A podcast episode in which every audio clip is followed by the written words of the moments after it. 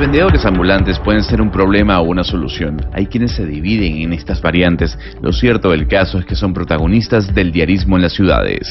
En Madrid, el comercio informal está regulado en cuanto a que existe una página web en la que las personas pueden acceder y describir el comercio que atenderán. Sin embargo, la migración africana a España ha hecho que la capital de este país esté inundada de los famosos banteros, personas que en plena acera colocan una manta para vender productos que en el 99% de los casos son falsificaciones. En varios puntos de la ciudad de Madrid es imposible caminar.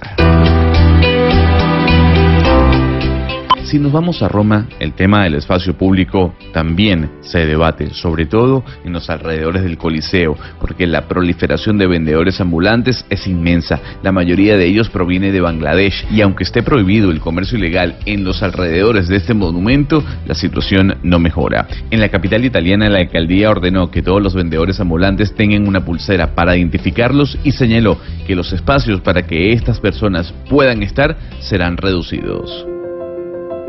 En México la situación no cambia. Según las cifras de la Secretaría de Trabajo y Previsión Social de la Ciudad de México, por ejemplo, si nos vamos a la capital, alrededor de 2 millones de personas se dedican a la economía informal, mientras que en todo el país el número aumenta a 48%. En cuanto a la realidad, precisamente de la ciudad capital, el 40% del Producto Interno Bruto de la Ciudad de México es generado por la informalidad o por los vendedores ambulantes que están en el espacio público.